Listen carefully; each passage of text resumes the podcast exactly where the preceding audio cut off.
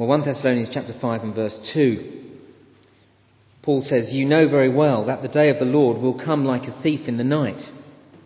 And then in verse 6 he says, So then, let us not be like others who are asleep, but let us be alert and self controlled. I uh, had a meeting in London last week and enjoyed going back there and seeing again a number of the statues around the great capital. And one of them came to mind as I prepared for this talk the statue of Eros uh, in Piccadilly Circus. I guess most of us have seen it or at least know of it. It was erected in 1893 to commemorate the philanthropic works of Anthony Ashley Cooper, who was the seventh Earl of Shaftesbury. Ashley, as he was known to his friends, I'm not one of his friends, so why I've put that in, I'm not sure, but he was known to his friends as Ashley, and he was a leading advocate of government action to alleviate the injustices caused by the Industrial Revolution.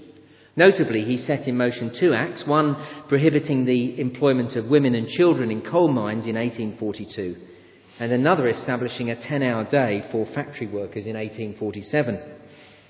Even though he had a hugely privileged upbringing, he worked hard for the underprivileged. And his motivation? Well, he was a deeply committed Christian. He was a lover of the Lord Jesus Christ. But more specifically than that, he was motivated by the thought of the return of Christ one day. He famously said these words I do not believe that I have lived one conscious hour in the last 40 years that was not affected by the expectation of our Lord's return. Is that remarkable? I do not believe that I have lived one conscious hour in the last 40 years that was not ex- eh, affected by the expectation of our Lord's return. Anthony Ashley Cooper always had on his mind the, the glorious return of Jesus Christ. I was in uh, Waterstones on Friday, flicking through books looking for Christmas presents. Um, I bought one or two. I didn't buy uh, this particular one that I'm going to quote from, but uh, I read this while I was flicking through. It said, uh, Christians believe that Jesus will return again, and when he does, I imagine we'll reject him again, not this time by killing him on a cross, but by locking him up in a psychiatric ward. Sounds grand, doesn't it? But of course, it's not going to be like that at all. How ignorant the great British public is of the Christian belief of Christ's return. Indeed, how ignorant many Christians are. When Jesus comes back to earth the second time, he will not return as a baby, meek, mild, and vulnerable. No, when Jesus returns, he will come in power and authority and in magnificent splendour. There will be no doubt when he comes, he will not be born in the humble surroundings of a Palestinian stable. He will be seen by every human being on this planet, and he will be unmistakably known as the Most High God. For as he himself said, he will appear on the clouds of the sky with power and great glory. Now, it is that thought of Christ's return, when he will be seen to be the undisputed Lord and God of the whole universe, that influenced Lord Ashley every day of his adult life. And indeed, it should influence every real Christian, and may I say, every human being, if they know about this truth. See, do you not think that if the return of Christ was in the mind of those involved in the Labour donation scandal of these last weeks, do you not think that some people involved would have acted differently? If, if one day everything that was ever done came to light and Jesus saw it, well, of course they would. Do you not think that John Darwin, the canoeist, presumed dead for five years, and his wife Anne, who have constructed an elaborate plot feigning death, claiming insurance money, moving to Panama, do you not think that if they had believed that Jesus would return one day and that on that day their actions, along with the actions of everybody who ever lived, would be exposed, do you not think that they would have changed their actions? Now, of course, they have been found out, but they must have thought they weren't going to get found out or they wouldn't have done it. But if they knew that Jesus was going to return one day uh, to make sure that everything was found out, do you think they wouldn't have changed? Of course they would. Do you not think that if a little Charlotte grows up to really believe in the imminent return of Christ, that it will not affect her life. Of course it will. It will affect her decisions, her actions, the way she treats others, how she spends her money, how she uses her time. Affect everything about her, won't it? Now that's the point in these verses in chapter 5 of 1 Thessalonians. The fact of the return of Christ should change the way we live, we read here. And if you're following on the uh, on the uh, outline, then here's the first point. Uh, know that Jesus is coming. That's what uh, Paul wants his readers to know, to know that Jesus is coming. You see, for the Apostle Paul, the return of Christ was so important that every chapter of this letter ends with it. Now, I know when this letter was first written, there were no chapters and verses, but it is interesting to see how, how it is so significant all the way through this letter, the return of Christ. Just to flip back with me to, uh, to chapter 1, you'll see the end of every chapter ends with the return of Christ. Chapter 1, verse 10. I'll read from halfway through verse 9. Halfway through verse 9 of chapter 1. They tell how you turn to God from idols to serve the living and true God and to wait for his Son from heaven. Look on to chapter 2, verse 19. For what is our hope, our joy, or the crown in which we will glory in the presence of the Lord Jesus when he comes? Is it not you? The return of Christ. Chapter 3, verse 13. May he strengthen your hearts so that you'll be blameless and holy in the presence of our God and Father when our Lord Jesus comes with his holy angels. Now turn over the page to chapter 4, verse 16. You'll see it again. Chapter 4, verse 16 For the Lord himself will come down from heaven with a loud command, with the voice of the archangel, and with the trumpet call of God, and the dead in Christ will rise first. And look at chapter 5, verse 23. May God Himself, the God of peace, sanctify you through and through. May your whole spirit, soul, and body be kept blameless at the coming of our Lord Jesus Christ. Uh, you see, it's all the way through the letter. The return of Christ was huge and crucial in Paul's thinking and teaching.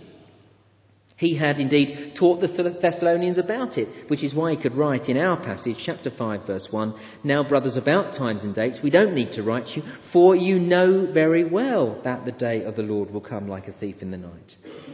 See, Paul had already taught them. And it is remarkable that Paul had taught them about Christ's return.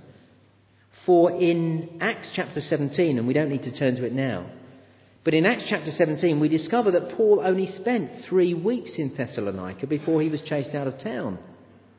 So, for three Sabbaths, we read in Acts chapter 17, verse 2, he went into the synagogue and reasoned with them from the scriptures.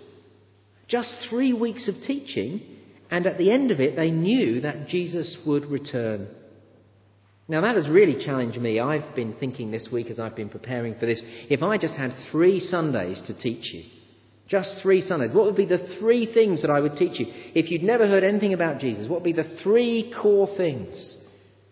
I don't think, um, well, maybe I'd teach more than three if I only had three weeks, but I don't think that the return of Christ would be right at the top of my list until I've prepared for this this week. Because you see, the reason Paul taught this is if you really believe that Jesus is going to return in power and glory, and that he could return today, if you really believe that, it will affect the way you live. As I put on the sheet there, it stops procrastination. See, if we really believe Jesus is going to come back, we won't keep putting off important things. You won't put off telling others about Jesus if you think he could come today. You won't put off growing up in your Christian understanding. You won't put off helping those in need. We'll get on and do those things, won't we, if we really believe Jesus is going to return? Secondly, if I may put it this way, it prevents us from prostituting ourselves. With the return of Christ in our minds, we won't keep chasing after wrong things and giving our hearts to things that are unhelpful. Watching and reading things that drag me away from Christ, chasing after things that are frankly a waste of time, and so many of us get bogged down in things that are just a waste of time. And then thirdly, it sorts out our priorities. See, knowing that Jesus is coming back really focuses the mind. Uh, just as at the moment the thought of Christmas is coming makes you and me prioritise. I, I presume you're prioritising a bit. Because I know Christmas is coming, I've got on with buying presents, writing cards, preparing for Christmas services. Other things have been put on hold. Well, the belief that Jesus is coming will have the same effect. If, like Lord Ashley, not one conscious hour passes without my being aware of the return of Christ. It will spur me on, won't it, to get my priorities right? Now, that I think is why Paul made it a priority to teach about it. And why indeed we should too. Not because it's an interesting doctrine, not because it's fascinating to think about the end times, but because it will change our living. So, parents here, let me encourage you teach your children about this truth. Teach them that one day Jesus is going to return in power. Not coming as a baby, but he's going to come down through the clouds in great power and glory. And let me encourage David and Catherine. Teach little Charlotte this. Godparents, teach her this truth. Teach her many truths. But teach her that one day Jesus is going to return so that she'll be ready for him. If you're a home group leader here, let me be, uh, ask you to be sure that your home group know that Jesus. Lots of, lots of Christians aren't sure of these truths. Make sure they do know in this Advent season that Jesus is going to return one day. Uh, some of you meet to study the Bible one to one, I know, with younger Christians. Make sure they know about this. And if you're leading the Christianity Explored course at the moment, well, make sure that those on the course understand that Jesus is going to return. Now, you might be saying, okay, I, I need to teach that. What should I teach? Well, well, teach what Jesus taught. You see, in verses 1 to 3, Paul mirrors the teaching of Jesus in, in Matthew chapter 24. And I've tried to demonstrate that on, on the handout here so you don't have to flip back to Matthew 24.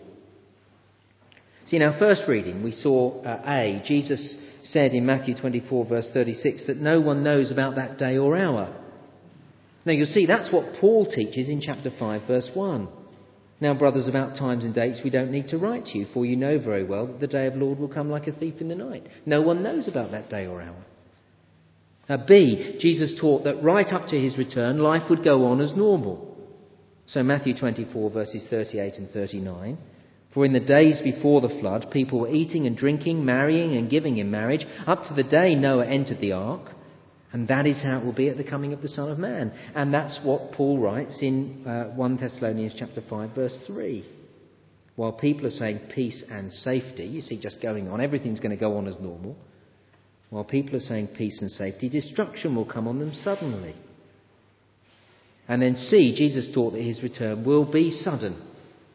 Now, Matthew chapter 24, verse 43, which I haven't put on the sheet, Jesus said he would come like a thief in the night.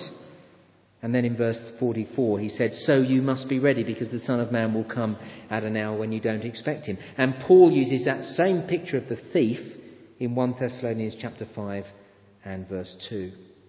And those are the things we must teach. So let's look at them uh, briefly now. A, we don't know the date of Christ's return. Every once in a while, some religious group or other will tell you that they do know when Jesus is going to return. Uh, do you remember it uh, in the run up to the millennium? Right at the end of the 90s, particularly 1999, as we headed towards that great moment of the year 2000, people said, Oh, you've got to be ready, Jesus is going to return in the year 2000. Do You remember that? Jesus has said, No one knows. Why were they guessing? When the Jehovah Witnesses knock on your door, ask them about the two occasions when they have, at their group, have uh, predicted the return of Christ. Both dates have come and gone, and he's not been here. Why do people do that? Because they always do. From time to time, there is some religious group or another saying that Jesus is going to return. But listen, no one knows. The precise information we have about Christ's return is that we don't know precisely when it's going to be. But we don't need to know in order to be ready for it. You can be ready for things even if you don't know when they're going to happen. I think of someone I know well who's. Uh, whose car exhaust fell off when he was driving along the motorway. And so there he was going along, scraping along the ground, sparks flying everywhere. So he pulled over onto the hard shoulder. Uh, now you need to know about this person that he knows uh, virtually nothing about cars. Uh, but he opened his boot of the car, uh, got out his uh, red safety triangle, positioned it 30 metres back down the hard shoulder. Then he went to the boot of his car and pulled out some overalls that he'd never worn, but he brought them just in case the car broke down. He had a toolbox in the boot of the car that he'd never opened, and uh, he slid himself under the car and removed the section of the exhaust that was dragging on the floor. It sounds more grand than it did. I think he just yanked it off. And if that wasn't impressive enough, when he'd taken off his overalls and put the toolbox back in his car, he pulled out a little bag with an unopened ha- pack of hand wipes and a little container of antibacterial hand cleaning gel. He was totally prepared for his car to break down. I have taken a slightly different approach. I've joined the RAC. now, the point is this you can be prepared for an event even when you don't know it's coming. That is the case with Christ's return. We don't know the date, but we don't need to to be ready.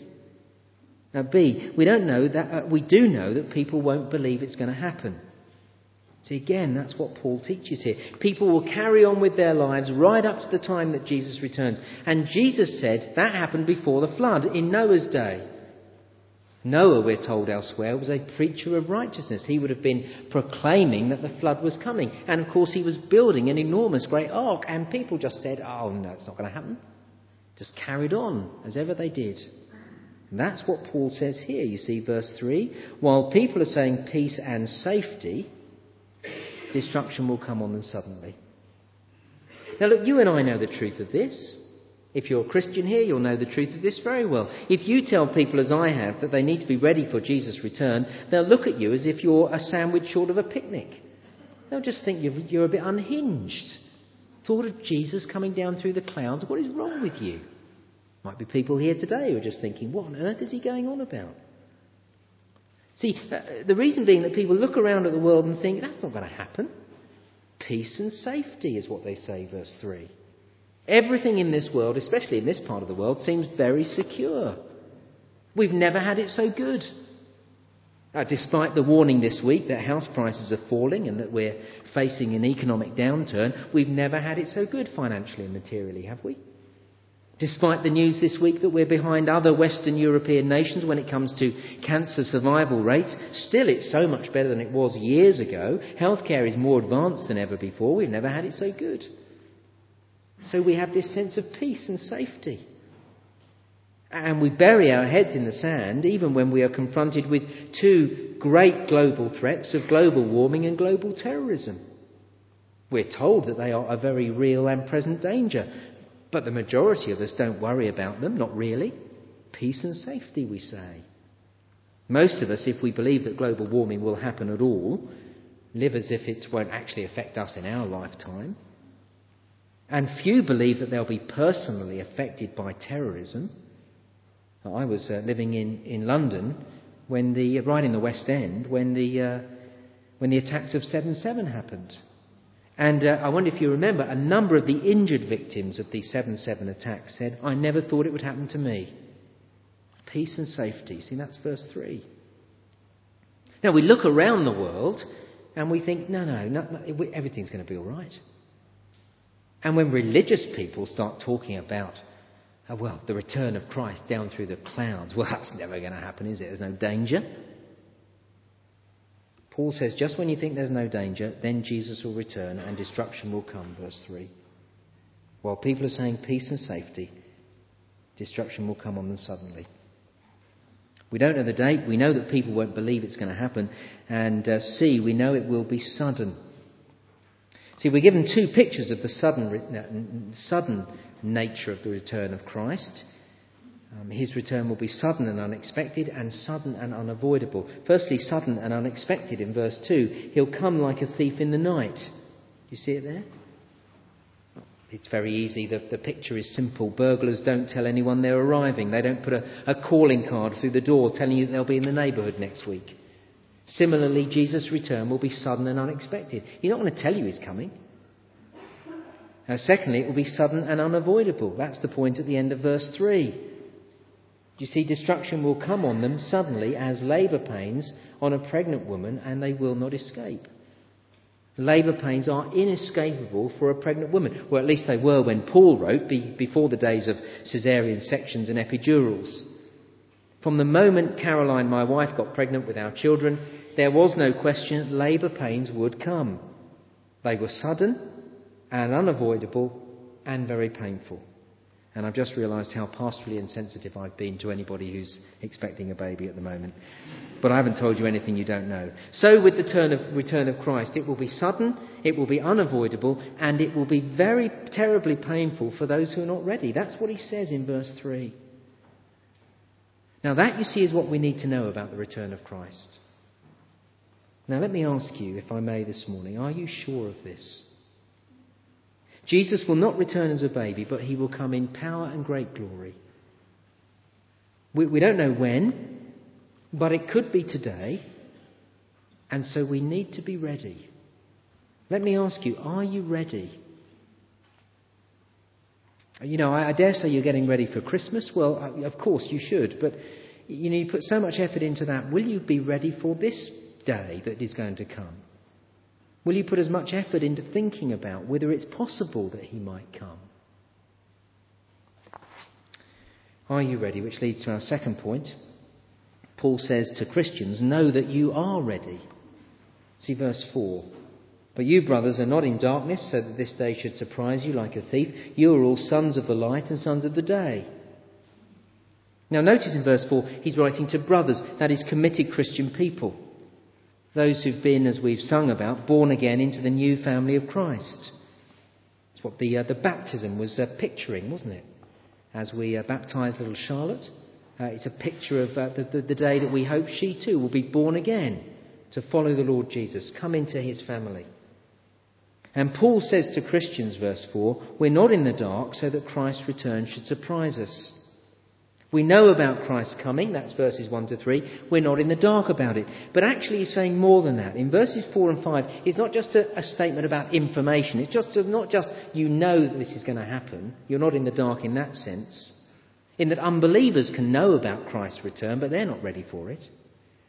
No, Paul is saying more. He says Christians are not in the dark because we have been transferred into a completely different spiritual realm. We are, verse 5, sons of the light and sons of the day. See, this is not about information, but about transformation. It's a statement describing what has happened to the real Christian. It's as if we've been taken out of a dark, damp underground cellar where we've been living all our lives and we've been transferred into the glorious outdoors where the sun is streaming in. Our standing and status has changed. Now, do you see how Paul describes it in Colossians chapter 1, verse 3? I've put it on the, uh, on the handout here. He says he has rescued us from the dominion of darkness and brought us into the kingdom of the Son he loves. See, we've been transferred from darkness, brought into the light. It's as if before we were Christians, we were blindfolded, unable to see. But now the blindfold has been removed and the light is flooding into our eyes and we can see everything as it really is. And that is how Paul describes it in 2 Corinthians 4, verse 6, also on the sheet. For God has said, Let light shine out of darkness. He made his light shine in our hearts to give us the light of the knowledge of the glory of God in the face of Christ. Now, I know many of us here today will know that experience. That's how it was for me when I became a Christian. For 20 years I'd lived in the dark, but when on the 25th of March 1983 Jesus walked into my life, suddenly I saw everything differently. But unknown to me at that point, not only was I now seeing things clearly, I had actually been transferred out of the dominion of darkness into the kingdom of the Son of God. That's what verse 5 is saying. Your status has changed. You are all sons of the light and sons of the day. We do not belong to the night or the darkness. Christians then have been transferred. And uh, that is the only way, when you've been transferred out of darkness into light, that is the only way that you are ready for Christ's return. Now, again, let me ask you are you sure you've been transferred into the kingdom of the Son of God? Do you see, uh, this passage doesn't ask you, are you a good person? This passage doesn't ask you, are you trying your best? It doesn't say, do you attend church? Doesn't even ask if you've understood that Jesus is going to return one day or if you really believe it, but it asks you, are you in the kingdom of light? Because that is the only way to be sure that you are ready for the return of Christ that is going to come one day. And as he could return today, let me urge you, indeed, I should be stronger than that. Let me plead with you. Let me beg you to be ready for Christ's return. Now, I dare say that some of you are saying, I'm not really sure that I am ready for that day yet. Well, let me then say to you, before you leave this building, will you ask the Lord to transfer you from darkness into light? And if you're not sure, then ask Him anyway. If you're not sure whether you've done that before, ask Him to do it today. And for some of you, you'll be saying, well, look, I don't know anything about these things. I'm new to these things. Well, I've got a booklet and I'll have those at the end of the service. Please do take them from me. Take one from me. I'll be at the door. Just grab one of these from me. I won't ask you any questions. It is so important that you know that you're in the light, the kingdom of light, and not in the darkness. Know that Jesus is coming. Know that you're ready. Thirdly, live as those who are ready. See, for those of us who are in the light, verse 6, well, we're told to live as, as if we're in the light. See, verse 6 So then, let us not be like others who are asleep. See, you are sons of the light and sons of the day, verse 5. So then, live what you are. It's not appropriate, is it, to live in the darkness if we're sons of light and sons of the day? The uh, story this week of the driving conviction of the South Yorkshire Chief Constable uh, Meredydd Hughes has been big news. Not just because someone's got another speeding conviction, lots of people have got those. It's been big news because you don't expect it of him. It's simply not appropriate for someone who is a policeman, and not least of all, the once head of road policing, to be caught driving at 90 miles an hour in a 60 mile an hour zone. Well, Paul is saying similarly, in the same way, it's not appropriate for Christians who have been transferred into the kingdom of light to be living as if we were still in the dominion of darkness. It's just not appropriate to live that way. That's the point of verses 6 to 8. We're in the light, so, verse 6, let's not live like others. The word others is literally the rest of mankind are in the dark. And you'll see in verses 6 and 7 there's a contrast between Christians and unbelievers. Verse 6 Christians are to be alert or awake and self controlled or sober. And Paul says unbelievers are asleep and drunk. Now, John Stott, in his commentary, says that uh, that's what happens at night time. People go to bed or they party and get drunk. Now, of course, people do other things at night, but you get the point. Darkness induces sleep and drunkenness. And when people are asleep and inebriated, they are in, inactive and insensitive. And Paul is saying that unbelievers are actually living that way. Not, dr- not physically drunk all the time, but of course, um, spiritually drunk. And if you've ever tried to talk to people when they're fast asleep and drunk, you'll know you can't get any sense out of them and you can't get any sense into them. Which is why unbelievers are insensitive to the importance of the return of Christ. Now, see, very often when I talk to people about being ready to meet Jesus, I may as well be talking about the weather or the football. In fact, often when I speak about the weather or the football, I get a better response than the other. Why? Because people are sleepy to the spiritual things of Jesus Christ and they are drunk on the pleasures of this world. And we will see it this Christmas. I am very excited every time Christmas comes around for all sorts of reasons. One, because I like Christmas and I like giving and getting presents, but I'm also very excited because people come to church at Christmas. And it is a great opportunity, and it will happen here next Sunday evening at Carols by Candlelight. Hundreds of people will come to church who don't normally come, and I'm thrilled they come. Absolutely thrilled. They're very, very welcome. And next Sunday evening, we will tell them as best we can how, uh, how important it is to turn to the Lord Jesus. We'll spirit, spell it out as clearly as possible, and you know, most of them will miss the point. Why? Because most people are engrossed in the trappings and tinsel of Christmas and the, and the issues of this world.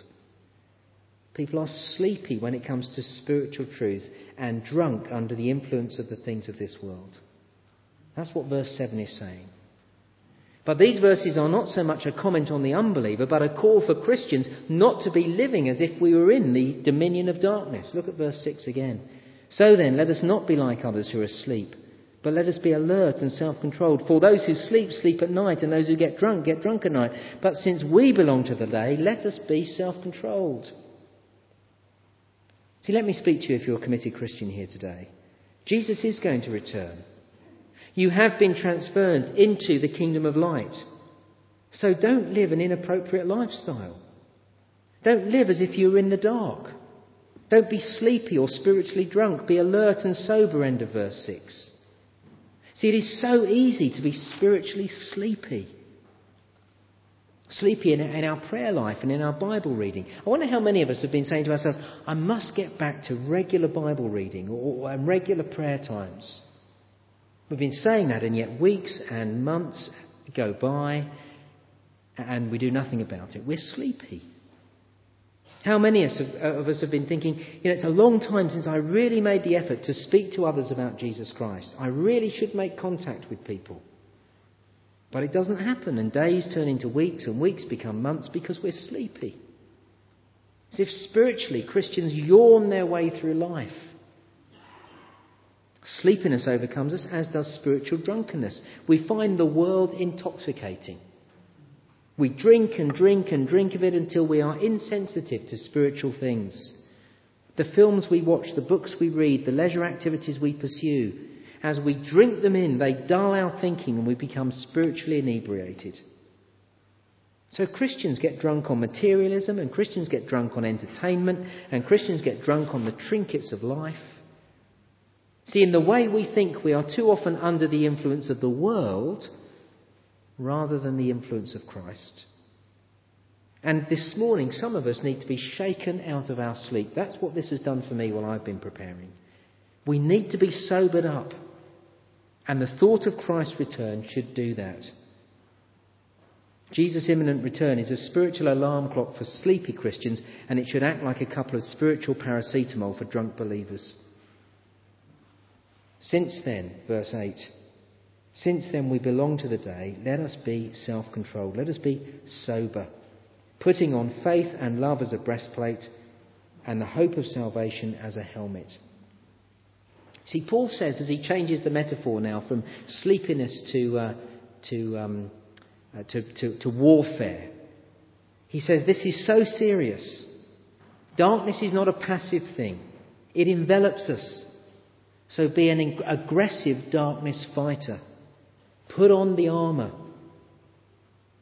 Many Christians live in their pajamas. Jesus says, put on armour, not pajamas. Put on faith, hope, and love. And we know what that means because Paul opened his letter with those things faith, hope, and love. Turn back with me to chapter 1, verse 3, and you'll see how Paul explains what faith, hope, and love will look like. Chapter 1, verse 3. Do you see there? Paul explains faith produces work, love prompts us to labour, and hope keeps us enduring. Faith, hope, and love. It will result, if we have it, in working, labouring, and enduring. So, as we do those things, as we work hard, as we labour, as we endure, we will stay awake spiritually. We will remain sober spiritually. We will fight darkness by putting on the spiritual armour of faith, hope, and love. Working hard for His kingdom. Labouring when it's tough. Persevering when we feel like giving up. That you see, if you and I do that, work hard for His kingdom, labour when it's tough, persevere when we feel like giving up, if we do that, we will stay awake and we will remain sober. We won't get dragged into all the other things of the world. And the result of that, as we go back to chapter 5 as we close, will be that we will get to know Jesus better. See, chapter 5, verse 9 God did not appoint us to suffer wrath but to receive salvation through our Lord Jesus Christ. He died for us so that, whether we are awake or asleep, we may live together with Him. That's the point. That we may live together with Him. That's why Jesus died, to bring us in relationship with Himself. That is what we are Christians for. That's what life is all about. It's what we have been made for. You may have come here this morning saying, I don't know what life is about.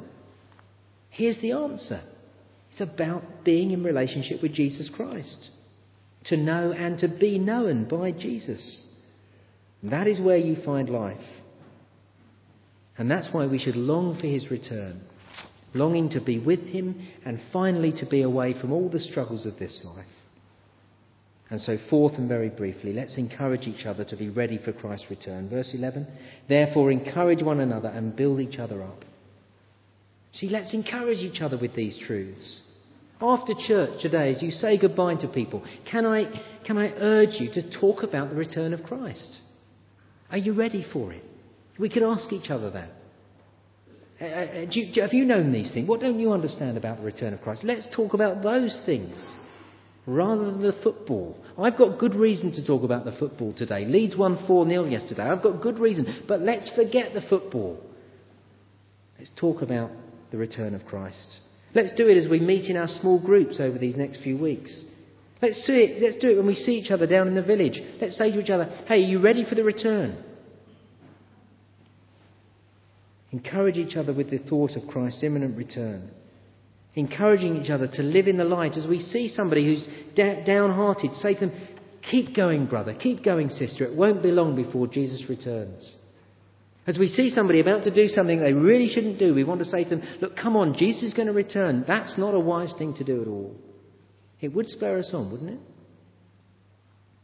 Oh, we may not be able to say with Lord Ashley that every conscious hour has been affected by the thought of Christ's return. But we can help each other by encouraging each other to look forward to that day. And as we do that, that surely will help us to make the most of the days ahead. Let's pray together.